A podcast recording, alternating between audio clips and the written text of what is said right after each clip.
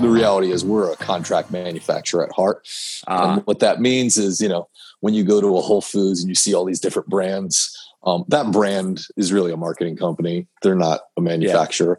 They use Yeah. companies like ours, and we put their label on it and send it to them. So we're we own a bunch of brands, True Nutrition and Paleo Pro being one of them. But we're also, you know, we're a contract manufacturer as well. So we definitely have a lot of information as it comes to, you know, the ins and outs to dietary supplements, health food, stuff like that. Um, we're also a bunch of nutritional geeks. Um, I I do have knowledge. You know, I I, I went to school for it. Um, however, I'm sure I probably have differing opinions from other people. There's like the the real science part, and then there's like the active part, and sometimes they conflict a little bit. But Hi, I'm Pete McCall, and welcome to this episode of All About Fitness. On this episode, I have not one, but two guests for you. And before I get into the introduction, I just want to say a big thank you to listeners of All About Fitness. Recently, my book, Smarter Workouts, reached above in, in the top 50. I'm very stoked about this. Smarter Workouts made top 50 on Amazon for fitness books. And, and frankly, I think that's because of you, listeners. Also, top, All About Fitness has been, I've been getting new listeners every month. And I want to say thank you. If you've left a review, if you've left a rating, from the bottom of my heart, it means so much to me. You know how this works. I'm an independent content producer. Those ratings are gold. Ratings and reviews are what pushes the podcast up in the search rankings. If you like All About Fitness, if you listen to it regularly, please take a moment and give it a review and let other people know that you value this podcast. Now, in this episode, I've talked about this before. I get a lot, there, there are a couple different ways I get guests. One is I might read an article about something. That that's how I got uh, the, the interview with the with the doctor, the cardiologist who wrote the Haywire Heart. I wrote read an article about that book, and I was like, wow, that's a great topic. It's about how too much exercise is actually bad for the heart. And that was Dr. Mandrola, and I had him on a few episodes ago. Another way that I get guests are personal friends of mine, people I know in the fitness industry who are doing really cool things. Like recently, I interviewed Mike Cummings. Mike Cummings is head of development or head of business business development for for Implus. Implus owns SKLZ, Trigger Point, Harbinger, and a number of brands. Mike is a personal buddy of mine, and we- we're neighbors here in North County, San Diego. And I I wanted to have Mike on the podcast for a while, also because Mike owns, besides working for a major company, Mike owns a couple of franchises at 45 Studio. So one way that I get guests is I read an article and I reach out and I try to get the what the person who the article is about or the book, the author of the book. That's the other thing. I'm working on getting a couple great book authors in for the podcast. Number two, the way I get guests is personal friends, people doing really interesting things in the fitness space, people I know through my, my work as a fitness educator and creating education content. Right now, I'm the main educator for Stairmaster and Nautilus, and we're finally getting that cranking again. This fall, I'm working some killer education program for Nautilus, and we will be promoting that. So, so check back on my Instagram page, Pete McCall underscore fitness, and you'll see some of the stuff I'm doing with Nautilus. Now, the third way that I get guests is PR companies reach out to me and they say, hey, would you be interested in having this guest on your show? Now, just so you know, I really value you as a listener. I really value your time as a listener. And I don't, I have some very strict standards for people I have as a guest. And I have no problem having somebody on try and promote something. Like recently, Chef Mariah, Maria Ibrahim was on, and she's promoting her book, Eat Like You Give a Fork. And number one, I always like to talk to a chef. And number two, I thought that was a killer title for a book. Now, in this episode, I have two, I have two people, two, two guests, because Doug Smith is the founder and CEO of a couple of different companies. One is True Nutrition, a supplement company, and the other is Paleo Pro. It's another supplement company, but supplements for the paleo market. Now, I wrote back to the PR people and said, you know what? I really I like Doug's story. He has a great background. He's also happens to be a neighbor. I don't know him personally, but his business is located here in North County, San Diego. And I want to promote somebody who's a local person who's doing some cool stuff. And reading up on his company's True Nutrition, I really liked what I read and I really liked his philosophy. True Nutrition allows you to get personalized supplements. You can make your own protein mixes, which I thought was really cool. But I wrote back and said, you know what? I, I don't want it to be just an infomercial about his products. Do you have an RD an, or an RDN? They're now called RDN, Registered Dietitian Nutritionist. Do you have an RDN that you can maybe put me in touch with who I could interview at the same time? Because I don't want to just talk about supplements. I want to have a credentialed person on who can talk about the role that supplements play in a well balanced diet. And that's Jess Cording. Jess Cording is an RDN and a health coach. So on this episode, we have two guests. We have Doug Smith, who's the founder of True Nutrition Paleo Pro. He really he has a great story and, and he has some really good insights. And and it's not he has an undergrad degree in kinesiology. And I know and, and look, there are people out there that know more than PhDs because they study the heck out of this stuff. But at, because I value you, my listener, I want to get people on here who are pure, who are qualified and can talk about it. And if I have somebody on to promote their company, I have no nothing wrong with that. But I want you to know that their product has a legitimate space in the market. When I had Mike on from SKLZ and Implus, that's because his products you can use at home. He has great products. He has strength training products, everything that you can use at home. So there's a legitimate reason to have him on there. So when I interviewed Doug, when I when I told the PR company, I was like, look, I not only want to interview Doug, I want to interview a registered dietitian who can talk about the role of supplements, and that's what Jess does. Jess Cording is an RDN. She's also a health coach. Jess is also the author of the little book of Game Changers: How to Create Habits for Managing Stress and Anxiety. So when I saw the title of that book, I knew immediately I wanted to have her on. Now, before we get into the interview, here's a little thing. If you're looking for a great workout break during the week, on Wednesdays and Fridays. Wednesdays at Fridays at 12 noon Pacific. That's 3 p.m. Eastern and all times in between. Wednesdays and Fridays at 12 noon Pacific, I am now teaching a 30 minute workout called HIIT at Home. It's a live workout. You can find it on homeroomfit.com. There's a link down below in the show notes. Join me for workouts Wednesdays and Fridays. Hey guys, we're coming into the, the most challenging time of year. We got we got a lot of stuff going on, a lot of activities kids may be back in school part time or maybe back in school full time. And if you're looking for workout solutions, 30 minute HIIT at home, Wednesdays and Fridays, join me for a great HIIT workout. And if you want great information about how you can design your own workouts, I have a new book out, Functional Core Training. Check my website, PeteMcCallFitness.com. Go to my website, PeteMcCallFitness.com, sign up for my mailing list. I'm going to send you a free chapter of my book, Smarter Workouts. I'm going to send you a free bodyweight workout and you'll be getting updates on all the information and content I have available that can help you stay fit and actually get strong and get fitter and not let the holiday year end weight gain creep up on you this year in 2020. 2020 has been bad enough, and we don't want to finish the year. I know I don't want to finish the year by getting that annual six to 10 pound holiday weight gain that most people get in the States. So go to homeroomfit.com, join me for workouts on Wednesdays and Fridays, go to PeteMcCallFitness.com sign up for my mailing list, and you'll get all my information on how you can stay in shape throughout the holiday season. Now, with that behind us, let's get into a phenomenal conversation with Doug Smith, the founder of True Nutrition, and Jess Cording, an RD, a registered dietitian nutritionist, and the author of the little book of Game Changers How to Create Habits for Managing Stress and Anxiety.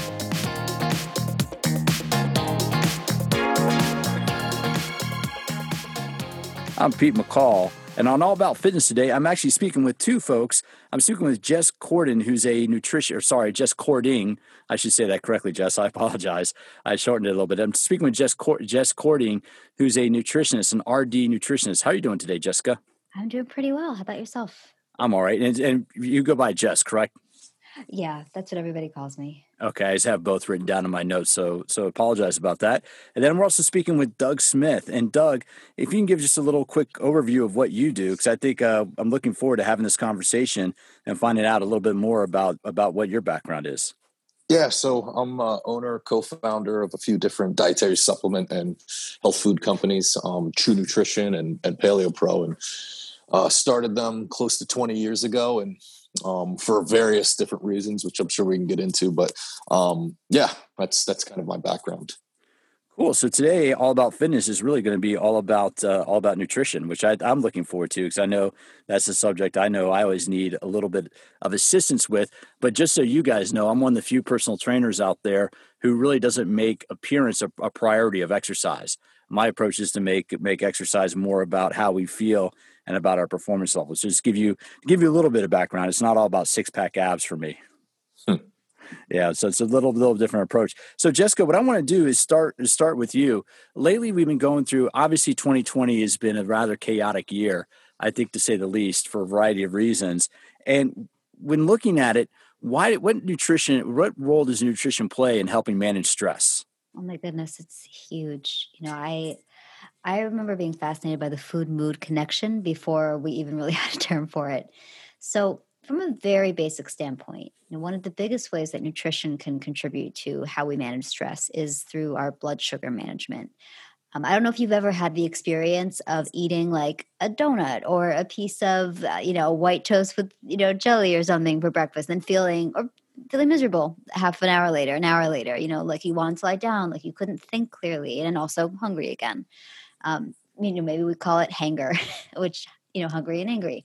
Well, what happens is when we eat carbohydrates on an empty stomach or without anything else to slow the breakdown of the starches in that food, you know, we get a really sharp uh, blood sugar spike followed by a very steep crash, which leads to, you know, mood problems, energy crashes. It even has a an impact on our hormone function and specific, specifically hormones that deal with our stress response. So ideally you want to make sure that you're having foods you know meals snacks that provide a combination of carbs uh, especially complex carbs with fiber that digest more slowly, along with protein and fat, which also help buffer the breakdown of the meal that you're eating and help you have a more stable blood sugar level throughout the course of the day. So you're going to be more alert, more focused, have a more steady mood, and just have an all around better experience. So that way, when stress does come up, you're equipped to handle it. And what would be more, some yeah. of the uh, well, no, it, what would be some of the foods that you would recommend? I mean, you say high starch, high fiber. If if people are listening and they go, okay, I know that I sometimes have a poor choice in the morning. I'm sure a lot of people out there might just have that piece of toast with something smeared on top of it. To use a local term for you, um, they might have a piece of toast with something on top of it. What what could be a different option? What would be some some good high fiber options that people could do to kind of satiate some of those feelings? Yeah, so, you know, I'm a savory breakfast person, so that's where my head always goes. You know, one of the top breakfasts I recommend for stress management is eggs because aside from having protein and fat, they also contain choline, which is an essential nutrient that has a really big impact on our cognitive function. Um, they also have omega 3 fatty acids, which are really important for offsetting the effects of stress hormone, hormone cortisol. Um, but then pairing that with, you know, some kind of complex carbohydrate, maybe roasted sweet potato, if that's something that you make during a weekly meal prep, or whole grain toast if you want something a little quicker. Um, and then some kind of green veggies if you, if, um, you know, whether it's like zapping some spinach in the microwave or making a quick omelet. Um, that's another way to work in more fiber, more important nutrients. Or if you're more of a, a sweet breakfast person, you know, you could try something like you know whole grain um, like oatmeal is a really cost effective, easy option. Incorporating some ground flax or maybe some chia seeds in there for more fiber and omega 3s, and then some kind of protein, whether that's uh, you know, throwing an egg or egg whites in your oatmeal, protein powder, a spoonful of nut or seed butter. And then working in some antioxidant rich foods like berries. Um, there's so much research on the antioxidants in berries, like blueberries, for example and how they can help offset cell damage caused by stress. So, those are some of the top breakfast foods I would recommend. Well, just just for a little comment, you've kind of hit all my major food groups right there, and including donuts. So I'll, I'll be completely honest, honest about that. Um, but one of the things that one of the reasons why I want to have you two on together is because Doug, your company makes a lot of these products. Your company, True Nutrition, makes protein, and it also makes oatmeal oatmeal as well. Correct? Correct. We do. We uh yeah, we uh the, the the key to true nutrition is we're you know, I started it almost 20 years ago on the on the backbone of I was I used dietary supplement.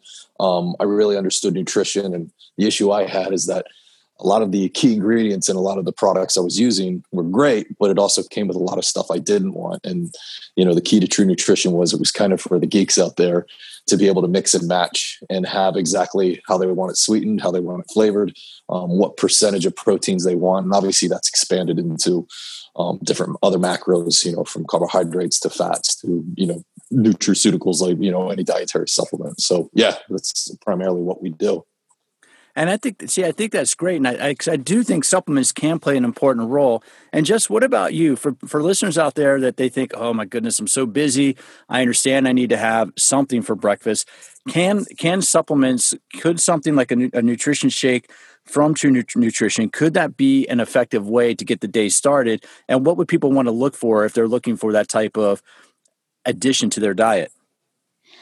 That's a great question. And I typically recommend using supplements as a way to address gaps in the diet. So some people need them, some people don't. It really depends on you know people need different supplements from maybe their best friend or their partner or their sibling, you know, it's very individual. But um I would I definitely think that supplements for somebody who lacks consistency in their their schedule or their you know they have a hard time meeting their needs through food most of the time i think that a supplement can be very effective. So just to work with our idea of a we're talking about breakfast you know an energizing breakfast. If somebody has minimal time in the morning then absolutely you know a supplement whether that is a meal replacement shake or a product like the true nutrition um, oatmeal blends that um, you know some kind of uh, food or a supplement product that provides the combination of protein, fat, and carbohydrate and fiber that they need to get their day started is going to serve them well. And would that be better? Now, let me ask you this question because one of the things I want to, I always enjoy asking people that, who know a lot more about nutrition than me, which is almost anybody with a nutrition credential. But one that, when you look at some of the trends right now, you have trends like keto, you have trends like paleo, intermittent fasting what are some of your as an as an RDN? And, first, real quick, before I have you talk about the trends, can you talk a little bit about what goes into the education for an RD, Jess? I just want listeners to understand that there's a difference between somebody saying, Yes, I know about nutrition, and somebody having that RD or RDN credential as it's now known. Uh, I wish more people would ask this question because, yeah, there is a difference. Um, you know, as a as an RDN, which is a registered dietitian nutritionist, there is um, you know you have to take a certain amount of college level coursework that prepares you for a an internship. You know, I did a very clinical internship with um, almost a year worth of working in the hospital through all different rotations. And every, but every person who wants to sit for the licensing exam to become a registered dietitian does have to do some kind of accredited internship. And then beyond that, if you want to do a specialty, you know, there's often master's level tracks, there's PhD programs, but the very basic level is that with to become a registered dietitian nutritionist, you do have to do the required coursework and the internship and then sit for a licensing exam. Um, you know, I'm also a health coach. You know, I did my my health coach training through um, the Institute for Integrative Nutrition, and that was a program that was a little bit less than a year. And it was a, it's been a wonderful complement to my work as a dietitian because it filled in some of the blanks with um, counseling and coaching training that I really was craving that I didn't get in my very clinical program. But it is by no means um, you know the same in terms of the uh, dietitian education because of course you know you guys were on a podcast so you can't see all the gray hairs i got from you know biochemistry and organic chem lab and all that stuff so it's um, the dietitian training it's it's very specific and you go very very deep into the science of nutrition and the application of that science and now, Doug, you your background is you are. I mean, I, if, I if I remember correctly, in looking at my notes, you have an undergrad in kinesiology, correct? I do. Um, yeah, I have an undergrad in kinesiology from uh, Penn State, and you know the reality is, I think it's different. Um, kinesiology was only a few years old as a degree. You know, when I first signed up for it, and the truth is, it was more of a, a biology chemistry degree, and you could kind of take it in three different directions. So, my background is really, um, I really love the science of it, um, the science of movement.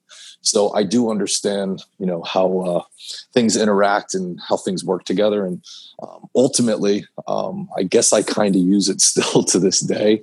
But my interest really lied in um, when you consume something or when you move your arm, what happens biologically to it. That was, uh, I guess, the geek in me that was interested.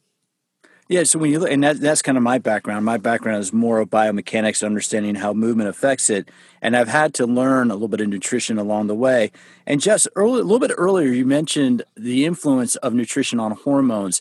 Why should we pay attention to that? What, how does nu- nutrition really influence? Because I, I really think that a lot of fitness consumers out there, and, and Doug, I'll have you weigh on this as well, is, is what you're what you do with with your supplements to kind of address this because I really do think that a lot of consumers out there don't realize that everything they do in the gym, every exercise they do, every every time they sit down to eat a meal is really influencing the chemical change within the body. So can you talk a little bit about some of the hormones that are really involved with kind of managing the nutrition and what people should be paying attention to? So that's, you know, that's a very broad topic because there are thousands of different hormones and you know sending signals throughout our body all day, every day, even when we're sleeping. Some of those signals are things that are helpful, some are not so helpful.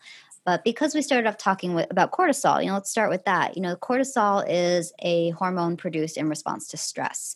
And I mean, it serves a, a functional purpose. You know, like if you need that um, that adrenaline and that surge of cortisol to like outrun a bear, you know, that's trying to eat you, like that's useful. Um, but if you are, you know, stressed out, have a more like a, a chronic low grade stress, but still having that stress response on a cellular level and cortisol is being released, you know, that's when you're going to see things like inflammation and sleep sleep issues, weight changes, you know, um, redistrib- uh, redistribution of the fat tissue. You know, a lot of people find that when their cortisol levels are elevated, they'll notice they accumulate fat around the middle because the hormones are sending signals to your fat cells to store there and um, and that's just one one example.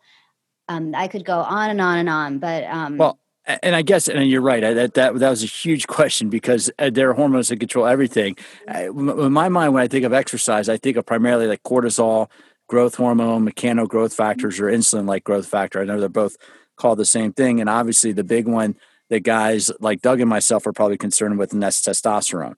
And, and so, with that, real quick, I want to flip it to you, Doug what role does do supplements play in supporting like an anabolic response to training when we when we look at exercise? And what i mean by that is can can supplements help the body produce more of its own natural testosterone and growth hormone to help with, with the post exercise repair process yeah, of course. Um, but I think similar to kind of what was stated earlier, and this probably isn't the best for sales, but um, the, the key term to supplement is a supplement to a good diet. And the reality is majority of people do not need dietary supplements to lead a really good, healthy life.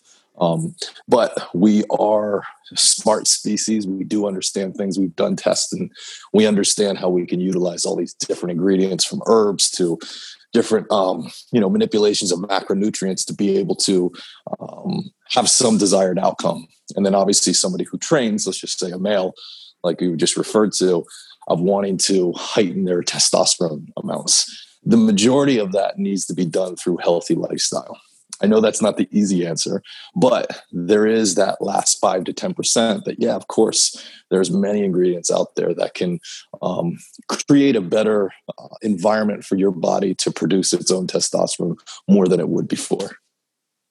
And, and I think that's important. And testosterone is, is an important factor. And, and what I really try to do with this with this podcast is really try to speak to i'm 48 years old so i try to speak to other other fitness enthusiasts like myself in my age range who as we get older we still enjoy the activity but i mean come on we're both in southern california we don't want to slow down right you still no. want to be as active as possible yeah so i mean i, th- I think the key to it really is um, you know especially from a testosterone standpoint it's it's crucial to males but it's also crucial to females as well um, it should be heightened, but it just needs to be heightened to a certain point that is actually um, it doesn't cause any ill effects. And I think that's something that people miss is that the typical American way is that well, if a little bit's good, a ton's going to be way better. And sometimes it's it's the middle ground that really is the importance. Like too little, it's like water.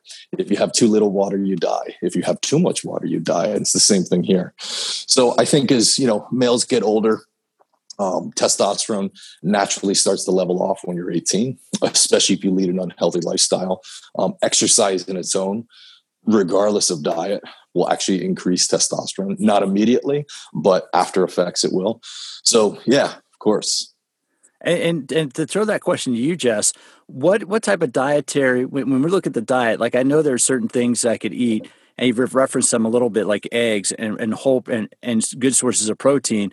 I know there are certain things that, that we can eat that help promote the anabolic hormones like test not only testosterone but growth hormone.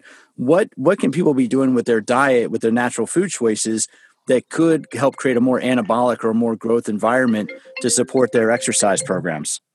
Yeah, yeah, that will be individual depending on if they have other health conditions or any, you know, other things going on to be mindful of. But generally speaking, you do want to make sure that you're having adequate protein. Um, you know, there's so, there's different research looking at um, you know how plant proteins might factor in there to you know usually for example if somebody is looking to meet their needs through just plant proteins they might need to have more you know grams of protein in order to cover more bases.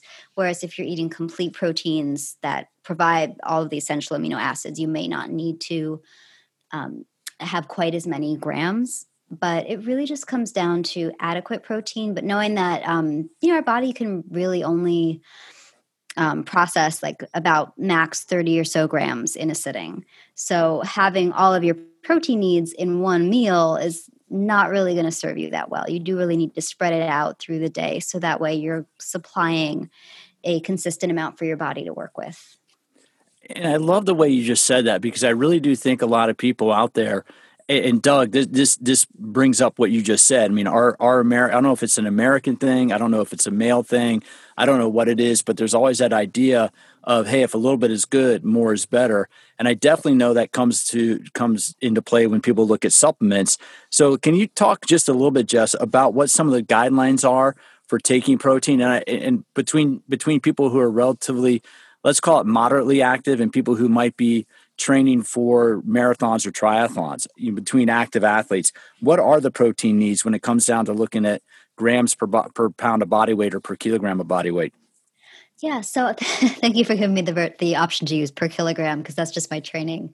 Um, so yeah, so most you know generally healthy adults typical recommendations are 0.8 to 1.0 grams per kilogram. But yes for an at you know if someone's got an injury they're healing from or someone is very active you're going to start to bump it up. So maybe more like 1.0 to 1.2 grams and you know, even a little bit upwards of that depending on the sport how you know the duration the frequency.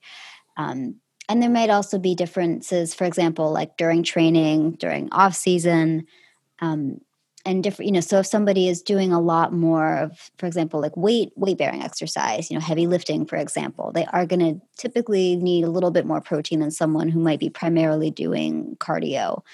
But um but again you know the best um you know I, I would also just pay attention though to you know how well you feel you recover from your workouts and if you're kind of just getting a feel of what the right amount of protein is for you, I do encourage experimenting and just paying attention to how your body feels, um, what kind of results you're seeing in terms of changes in body compos- composition.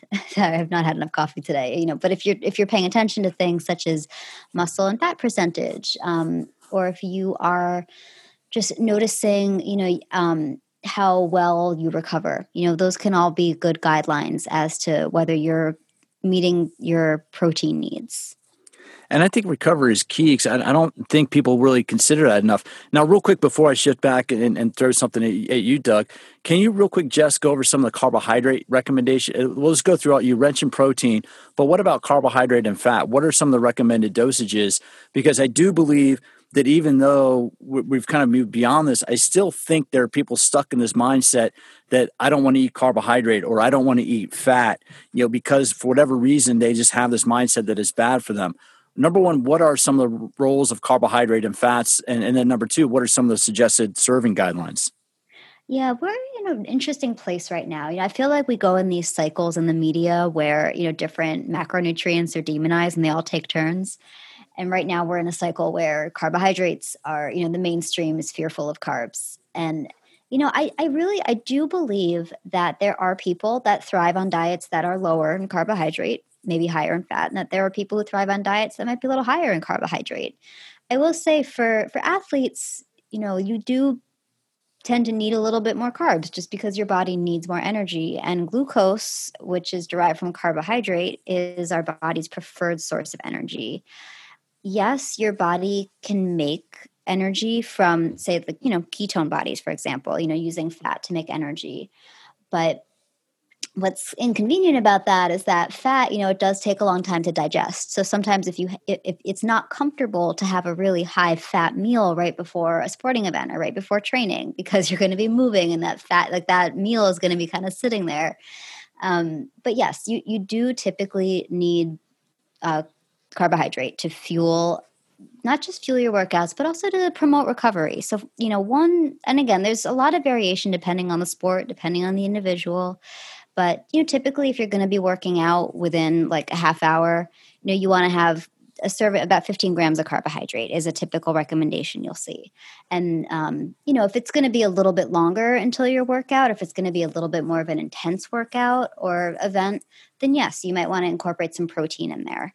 But, um, you know, recovery, I've seen recommendations anywhere from like a three to one protein to carb ratio to a two to one um, but it, it, it, does really depend on the sport and the individual. I really encourage my clients not to overthink it, to really pay attention to what foods make them feel, you know, feel best and perform best. But you know, some of my um, preferred sources of carbohydrates that I tend to recommend are things like um, like sweet potato.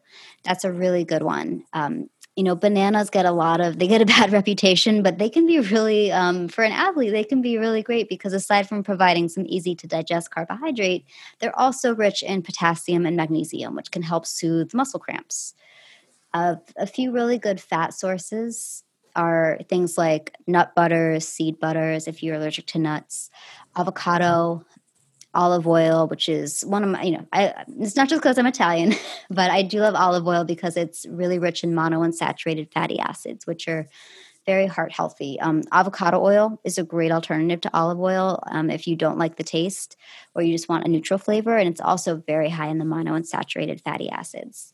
Um, and that's just to name a few. You know, you also want to cover your bases with omega 3 fatty acids to help, again, offset inflammation. There's been a lot of research looking at how the omega 3 fatty acids, specifically those found richly in fish, um, like salmon, tuna, sardines, mackerel, all that oily stuff, you know, that's also been shown in many studies to help offset the effects of cortisol. So, making sure you're incorporating omega 3s into your regular day to day can be really helpful. If you don't eat fish, you know, there are a few plant sources like walnuts, uh, ground flax seeds, chia seeds. So you do have some options, but you might need to eat more of it than if you were consuming the fish or animal based. Well, and, and, I appreciate that because then the, uh, what I want to do, Doug, is ask you this question: is knowing that, and with Doug, sorry, with Jess having gone through some of the sources, how do you take that information with the supplements that you produce? Because you mentioned you started your company because so many supplements have filler in there they're just unnecessary. So what do you how do you source I, I, guess that might not be the right question but when you look at designing supplements what are your key kind of your key go-to's? What are you really trying to provide with with the products that you put out there well the first is really um, the basis of what do people want? Um, you know my opinions on what is good for me and what my belief system are um, are very different than, than, other people. And kind of what jess was saying you really need to experiment and see what's what's good for you. Most people want like a one size fits all and unfortunately it doesn't really work that way. So for us it's really about um, you know the priority of demands. what what is demanded right now um, that's the first step. And then the second step is obviously is the source sustainable? Um, is it high quality? You know is it garbage? There's a big difference between pea protein isolate from here and pea protein isolate from there. So those are kind of the key aspects of um, how we begin to source something. But there is some times where you know myself and my partner will have a belief system in something and it may not be popular yet but it's something we offer and then we kind of outwardly promote and say hey here's the reason why you should use that. So those are kind of the two prongs that we kind of take. You know the reality is with what we're selling especially at true nutrition or even paleo pro for that matter um, when we buy these raw materials they're not purchased as dietary supplements. They're purchased as food products. You know most of these ingredients are made in cheese making or bread making or other things. We're just labeling it as a dietary supplement. That's the truth. You know, it's processed to some point to make it into a powdered product. Um, but the reality is, when you cook food, you're processing it as well. So, you know, the reality is, there's there's kind of a fine blend of um, how we find stuff. There are some nutraceuticals we'll buy, like you know creatine, for example. But you know creatine's super natural in red meat. There's a high amount of it. So although it's extracted out, and you can buy it in a monohydrate form where it's it's kind of extracted and singular, um, there's still almost food components of real food, if that makes sense. Well, totally. And I'm looking, I have your website up and I'm taking a look at it. And the question I have, because I know this is something, and, and, Jess, you mentioned this, I know this is something, a vitamin that I take on a regular basis, and that's omega 3 fish oils. With what is what is the benefit of that? I mean, if you could talk, I guess you mentioned that a little bit, Jess, about the need for the fatty acid. But is that a, is that a big selling product for you, Doug? Is that something that, that people are, are taking? And, and what's the benefit of a fish oil supplement? Yeah, it's a it's it's a pretty big seller of ours. Um, I think the issue we have, at least in the United States, or what you see in first world countries, is that there is a mixed match of omega six to omega three ratios of what people consume. Um, there's a lot of vegetable and seed oils that are basically in everything that we consume these days. Unfortunately, you know, I always tell people, "What diet should I eat?" I'm like, "No diet. Just don't go in the middle of the grocery store. Just just stay on the outer rim." And at that point, you make the decision on your own. I know that's kind of haphazard, but what I've learned with people, and Jess, you could probably relate, um, people don't want to listen and they get caught in their own ways. So you kind of have to let them figure it out on their own. But dealing with omega 3s, um, especially the stuff that's derived from fish and that isn't derived from, let's just say, seed oils, like a, um, I mean, various different items have omega 3s in it. But with fish oils, um, and it's key also to get fish oils that come from smaller fish. Um, most of the fish oil product that's out there is derived from larger fish that usually swim around in China and they lead a long life. However, the longer life they lead, they swim around in more toxic waters and you have heavy metals. And the standards the FDA makes for testing heavy metals is pretty haphazard. So, the can still have heavy metals in it and it's still okay to sell. Unfortunately, the majority of the fish oil we're getting is coming out of um, Peru, small fisheries, small fish. Um, they lead a small life. Bad for them, good for us.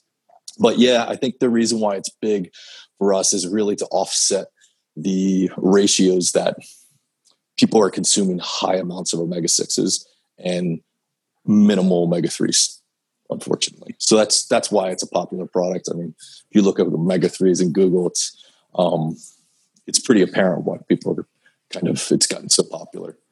Well, and one of the things that's important, I mean, to come back to that conversation earlier about like testosterone, is my understanding is the healthy fats are an important. The high DL, the HDL, the high DL, the HDL uh, cholesterol is actually an important component of testosterone. So we need this type of we need these yep. type of fats in our diet to support other things that we want to be able to do. Now, just to, to throw a question at you, because I always this is an area where I still try to get a little bit better understanding. And, and 100% honestly, it's one of the reasons why I started the podcast is so I could tar- talk with smart people like yourselves to, to, learn a little bit more. But what are what are some of the essential? There are those essential amino acids that we need in our diet. And let's talk about the role of amino acids for a moment and why they're labeled as essential and what they and what they are and why they're so important. So, very basically, the essential amino acids are called essential because that means our body needs, our, our body can't make them unassisted. We need to get them from food. Um, you know, and all amino acids, they each have slightly different functions, but to break it down, they're essentially the building blocks of uh, so many different kinds of tissue. So, um, in order to, you know, function optimally, we need to make sure that we're covering our bases. And there's there are a lot that can be made that uh, as byproducts of like different reactions happening in the body, but there are these essential amino acids that we do need to consume from food. And, and, you know, it's funny because one of the first things I ever took as a 17 year old kid many years ago was a bunch of my, a buddy of mine, you know, had these amino acids from GNC, of course, and we would always take them before, before weightlifting. And I don't really think they did anything except turn my pee a really dark and stinky yellow. Um, so looking at your, looking at your website with True Nutrition, Doug, what, what are the, the essential amino acids that you guys offer and what role do they play in terms, in terms of supporting the body's response to exercise? Yeah, I mean, we sell. Um, I mean, our main amino acids we sell each one individually, and um, similar to what Jess was saying, they each kind of have their own function, but they all operate in unison. So, you know, our, our big ones are really our essential amino acids, which are our EAAs, as well as our, our branch chain amino acids or BCAAs. Um, I think BCAAs are losing a little bit of um, steam the last couple years. Um, a few studies recently have shown that you know, leucine is a big mTOR signaler, um, which is absolutely essential. But if it's signaled too much or too long, it can also be a cancer promoter. So, um, what they're showing is that BCAs that are absent of all the other essential amino acids, that leucine can trigger an mTOR response at, at a longer, unnatural approach than usual. So, in a weird way, BCAs are still popular, but I think people are kind of learning as things go along that when you really extract things out of food, um, every action has a reaction. Um, and when you try to manipulate one thing, maybe something uh, adverse can happen from it. So, yeah, I would say EAAs at this moment are, are, are massive. You know, REAs are a little bit different. Um, it sounds kind of gross, but most essential amino acids that or actually any amino acid that that's in an L form, that's a free form version. It's not bonded to another amino acid. Were derived from keratin. Um, this keratin was usually uh, gained from duck feathers, skin of animals, um, even in some cases human hair. I'm not kidding. Um, but now um, we use a more expensive version that's actually derived from corn. It's a fermented um, amino acid, so it tastes a little bit different. But definitely it has less of the uh, gross factor to it, and they're actually a little bit more bioavailable. But EAAs, um, I think, like you were saying, you're like, I was taking it. I don't know if I got anything from it, and that's the reality. Is that if your diet isn't completely dialed in, there's no reason you can't you can't out supplement a bad diet. Well, and that brings me to the question, Jess. You, you said you went through the Institute of Integrative Nutrition, and I reviewed them years and years ago. I was the director of education for the Sports Club LA, which owned the Reebok Club on the Upper West Side of Manhattan. And we were looking at one point doing a, a program with the with the institute. Can you talk a little bit about what that approach is? And and and then I'm gonna, then I'll ask both of you, how can somebody really dial in? Because as you've both mentioned, nutrition is so individual that the three of us could have the same diet eh, eh, and get very different outcomes. And so nutrition is one of those things that I've, I've really learned to understand that is very much an individual thing. So just talk a little bit about what the, the Institute for Integrative Nutrition is and what that means in terms of being able to identify somebody's specific needs. Yeah, you know, it's um what I really did appreciate about the program. Now, I had been an RD for about 5 years when I when I did my health coaching training with IIN and it was it was all online at the point that I did it. But what I did really appreciate about the approach is that it focuses on what they call bio individuality, you know, meaning that, you know, we are all individuals with individual needs and taking a holistic approach to meet those needs. So, you know, some of that is related to physical wellness. Some of that's related to mental wellness emotional wellness spiritual wellness. You know it's a it's a big picture with um, you know and the different pieces of the pie are going to be distributed differently for each person.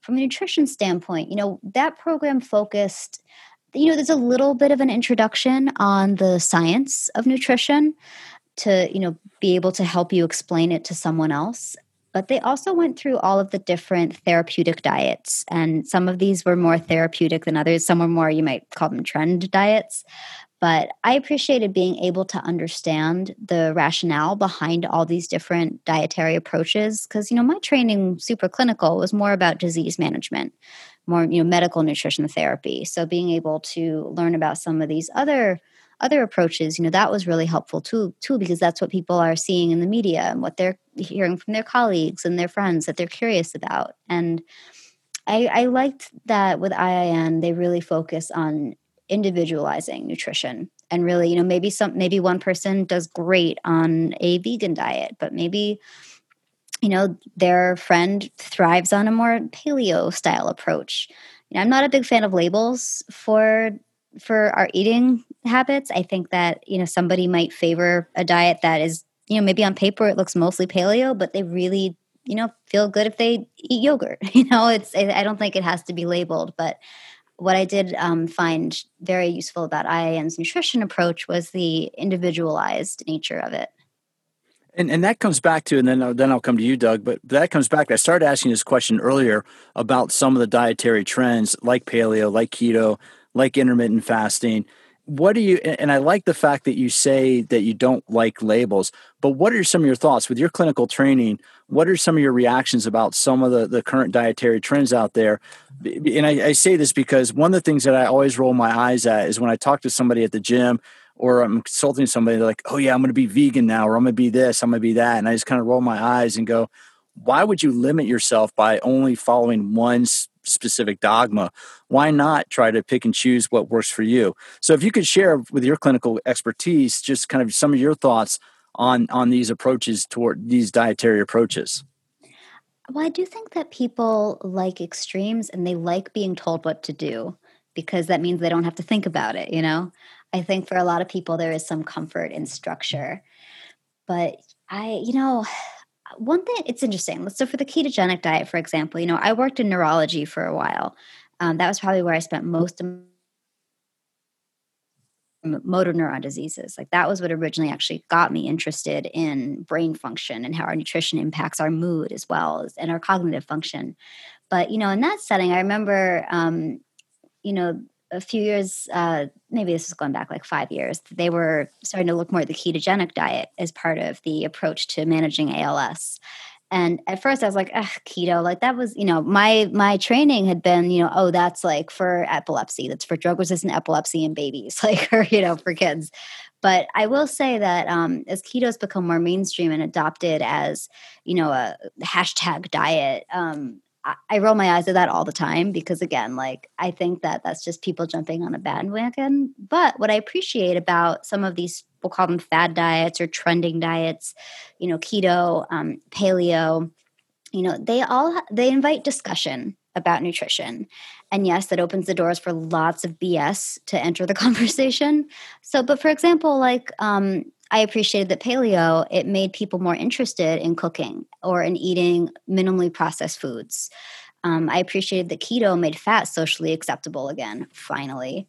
Um, you know, but for but that said, like I think that with any of these diets, there's you know, there's degrees of it. You know, someone doesn't have to be strict keto where they're eating only 10% carbs and like 70% fat, you know, but maybe they do find that in exploring a higher fat diet that they notice like, hey, like I have better, like my mood feels better when I'm eating more fat and less carbs because I'm not having these energy crashes and mood swings.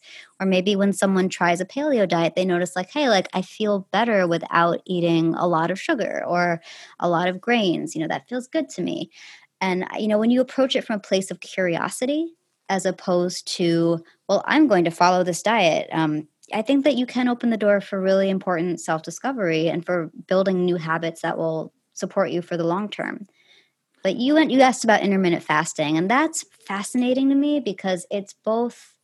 There's also this behavioral component um, that I think we do need to take into account as well. Um, and, and I think with IF, you know, we see a lot in research, you know, in these controlled research studies, um, which is, you know, we don't have a lot of data yet on intermittent fasting for women, especially of reproductive age. And we were talking about hormones earlier. And there's all these hormonal shifts that happen throughout the month that, you know, we need to really, I think, learn a little bit more about how intermittent fasting, you know, how that hormone fluctuation has to come into play if somebody wants to approach um, and incorporate intermittent fasting into their routine. And um, you know i think i think we'll continue to learn more about it but that's one that you know if somebody says they want to try it you know my first question is okay so tell me a little bit about what what appeals to you? Like what are you hoping to get from it? And i think that for any diet someone's considering i think exploring your motivation behind wanting to try that diet i think that's a really important step. What I found, I like, I, I was kind of skeptical about intermittent fasting until my primary care physician really he's a, he's a big supporter of it and so we've had a couple good discussions about it and i've been doing some reading on it and and i, I do try to follow uh, some sort of if schedule on, on a, a regular regular basis about five you know five six days a week and giving myself one or two days of a normal eating schedule. And one of the things I've found I like I like about it is just being not having to worry about food every few hours. You know, is being conditioned to being able to go for a period of time and say, okay, I can get, I can focus on work, I can focus on this without having to take a break for it. But that's just again to your point, to each of your points. That is that's a completely personal uh, thing that I've just adjusted to. And and now, Doug, I want to ask you this question because I really I'm, I'm fascinated by why you started Paleo Pro, the the yep. nutrition supplement company. What was it that you saw that, and what what kind of need were you trying to fill with that product line? Um, well, first, I'd like to basically state um, I, uh, interesting enough, I have a company called Paleo Pro, and I absolutely loathe the concept of a paleo diet, which sounds funny because nutritional dogma is a very, very um, slippery slope and a catch 22. You know, how I view it is, you know, people are like, well, why do you think the paleo diet is it a fad? And I'm like, listen, if eating healthy animals and healthy plants is a fad, we're screwed as a society. If you want to get like, if you want to get dogmatic where you can't eat beans and you can't eat milk, like, okay, whatever. I mean, I'm in the same reference point of like when you start following rules, you're not following yourself rules, but you're following someone else's rules. It's just dumb you got to figure out what works for you best. And you know all these fad diets that are kind of coming and going they've never they've always been around. They're just kind of resurfacing as something different. How i look at them why i think they're very powerful is it allows people like for us we may understand the difference between a protein carb and fat. Majority of people don't. They don't even understand that. And for me i'm i've been so like in it for so many years. I'm like, how do you not understand that? That's like not understanding how to breathe. So I do also understand that, like, if a fad diet brings somebody in to going, hey, I want to not eat Doritos and McDonald's every day, then go vegan, go paleo, go keto, do whatever you got to do, but make sure you keep open and learning and understanding like what you're doing. But you know, dealing with a paleo diet, um, and why I started the company was, you know, years ago, um, there was a milk shortage. Um, and the price of whey protein, which is our biggest seller, um, went through the roof, and we had to find alternatives. We were actually the first company to bring pea protein isolate to the market. Um, it exploded, and now the vegan diet is super huge. Unfortunately, I think the reason why the vegan diet is exploding is because it's really cheap to manufacture, and product lines are really expensive. So um, that's an unfortunate this I see in business for myself is that um, I see why certain things start picking up energy and why larger conglomerates of companies that are out to make money are getting involved in it because there's a lot of money to be made. So, you know, dealing with a paleo diet, again, I know you could you could read Loren Cordain or, you know, Robb Wolf and you could see all the rules that they're kind of conveying. But how I look at it, it's happy plants and happy animals. And again, if that's a fad, we, we got some problems. So for me, I was in an accident um, about seven or eight years ago in Kyrgyzstan. I was ski touring and I got into a bad car accident, had to be medevac to Dubai. I broke my back and broke my body. And um, I've always been super active. And I came back and I recovered very quickly, but I kept having like really uh, these really interesting times when I would eat certain food foods and I would get like an inflammatory reaction to it. And I didn't get it and I didn't understand it. And then one time I was in France and I ate a three feet of baguette because that's what you do in France. And I literally couldn't walk. Like my spine became so inflamed around my injury that it just kind of hit me. I was like, wait a second maybe it's the food which seems so painfully obvious right now that's affecting me. And you know i went back to reading. I've tried so many diets over the years and i, and I went back to the paleo diet which is i guess historically a low inflammatory diet and it really helped me. And it kind of changed me to being able to not be in pain all the time and, and to be physically active. So um, we had some science with uh, some protein powders that were, you know, we, came up with this beef protein isolate years earlier because of this milk shortage. And um, we felt it was like a fit. So that's kind of how it started. And again, I kind of hate the name paleo, um, but it is what it is. And people want to attach to things and people want to be a part of a club. But I always am super promoting the fact that follow whatever you want to do, whatever feels right, but do it in the sense of learning you're always going to need to learn like if the paleo diet says you're not supposed to eat dairy and you eat dairy and it makes you feel better, then eat dairy. Like you're not breaking the rules. They're your rules.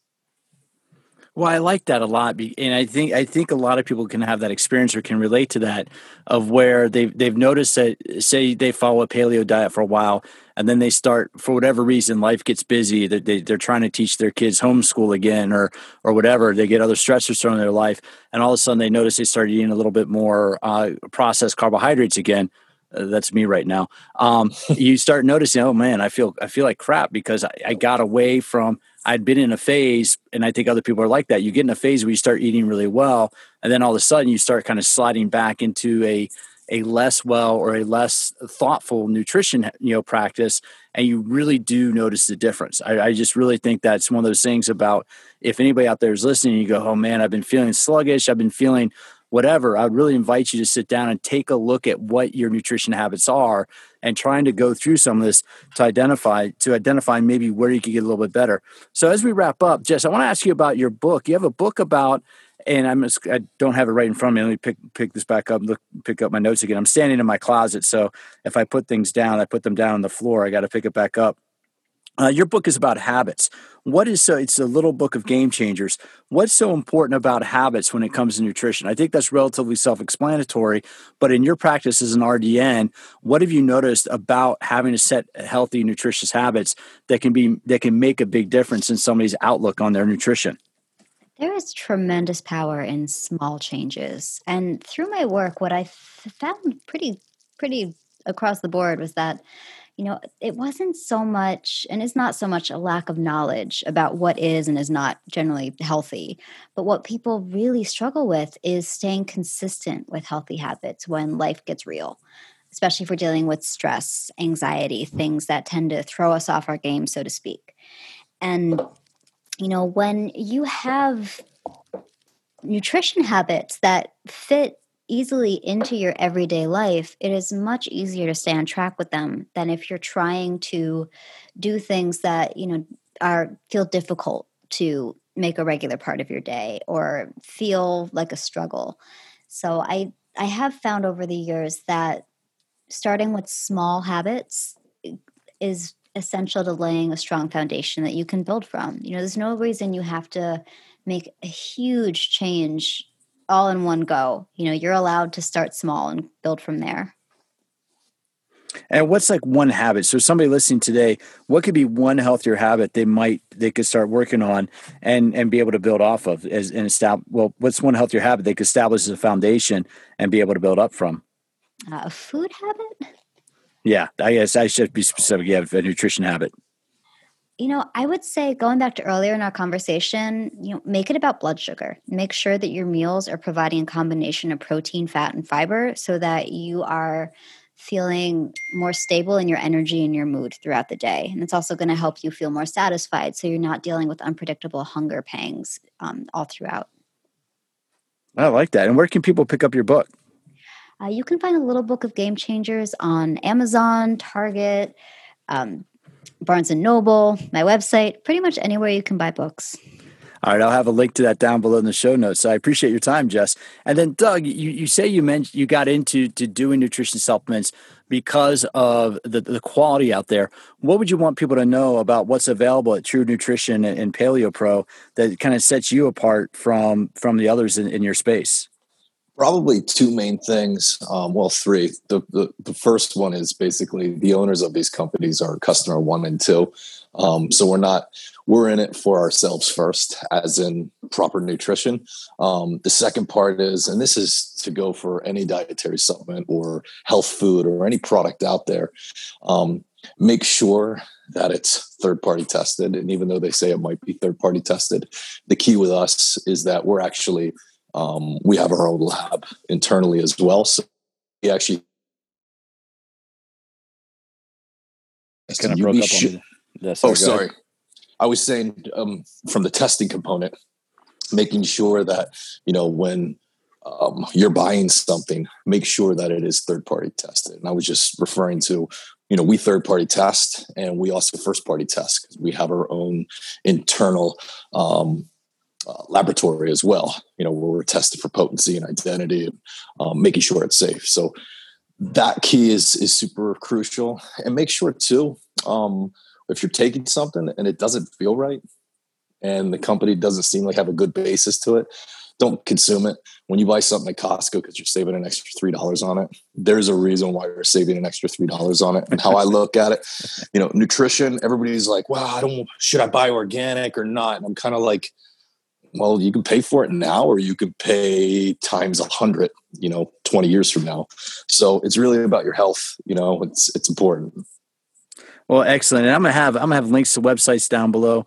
So, Doug, I really appreciate your time today, and Jess, likewise. I really appreciate being able to have uh, because I always like to learn a little bit about nutrition. I know I have my approach. I know what works for me, or I try to get better at. And so, what I always like to do is is have these discussions and try to open up people's eyes, or just as as you both mentioned, just understanding a little bit more about what goes into our body and how that makes us feel and how that makes us act and behave. So, I really want to uh, say a big thanks to both of you for your time and for the opportunity to have this conversation. Uh, thank you for having me. Yeah, thank you for having us as well.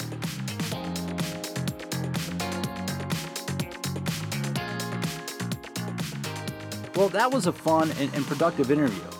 And like I said at the beginning, I don't want to just have somebody on to promote their product or to promote, promote their what what they want to sell, uh, unless I can talk to you about the validity of it. And so what what I wanted to have Jess do, which was perfect, was talk about the role that supplements play in a diet. Because supplements can be great, but nothing beats a well balanced diet. And we need all nutrients, right? We need carbohydrate. We need protein. We need fats. Now, here's a little thing that, that I've been reading, I've been studying. I've been working on my new book, Ageless Intensity The Benefits of High Intensity Exercise, or how, how high intensity exercise slows down the aging process. As we get older, high intensity exercise is critical because it supports carbohydrate metabolism. So, as you get into your 60s and 70s, keep in mind traditionally, people in their 60s and 70s, if they exercise, they walk or they do aerobic exercise. Well, aerobic exercise uses your type 1 muscle fibers. Nothing wrong with that, but type 1 muscle fibers metabolize fat with oxygen for energy. In order to become efficient at carbohydrate metabolism, you need to do the higher intensity exercise, strength training, HIIT training, be able to challenge the body, engage the type 2 muscle fibers because the type 2 muscle fibers and the type 2 muscle cells have different enzymes than type 1. Type 2 muscle fibers and muscle cells are what metabolize carbohydrate into ATP, the fuel that uses the muscles. That's why it's important to have all nutrients, all macronutrients, carbohydrate, fat, and protein within the diet. And here's the thing if you try to cut back on carbohydrate and try to keep exercising high intensity, instead of burning fat, your body was probably going to burn protein. Have you ever noticed that if you had a really hard workout, your clothes might smell like ammonia? Or your your your sweat might smell like ammonia, or if you leave that shirt in the car for an extra day or two, you know, you leave it in your bag. I do that all the time. Sometimes I don't throw my shirts in the laundry right away. I maybe leave them in a plastic bag for a day or two. I pull them out. If they smell like ammonia, that's because you've been burning nitrogen, and nitrogen is a component of amino acids. Nitrogen is also a component of ammonia. If your clothes smell like ammonia after you've been sweating really hard, then you're probably burning protein and not fat or carbohydrate. Anyway, that's why it's important to have a well balanced diet of all macronutrients. That's why if I'm gonna have somebody on to talk about a supplement company, I want to have an RD on, on as well to talk about the role that supplements play. Hopefully, you got a lot of information out of this because you know what I haven't used I haven't used the True Nutrition or Paleo Pro supplements yet. I am to be reaching out to Doug and trying to get uh, trying to get some True Nutrition products out of him because I want to be able to give you a rating, what I like about them, and, and give you some feedback on them. I haven't done that yet, but I will be doing that. Hey, if you want inf- information, if you want to know how to stay in shape and design your own exercise programs, look down below in the show notes. I have a couple great programs down there. I did an awesome workout program with my friend Abby Appel called Glute Reboot.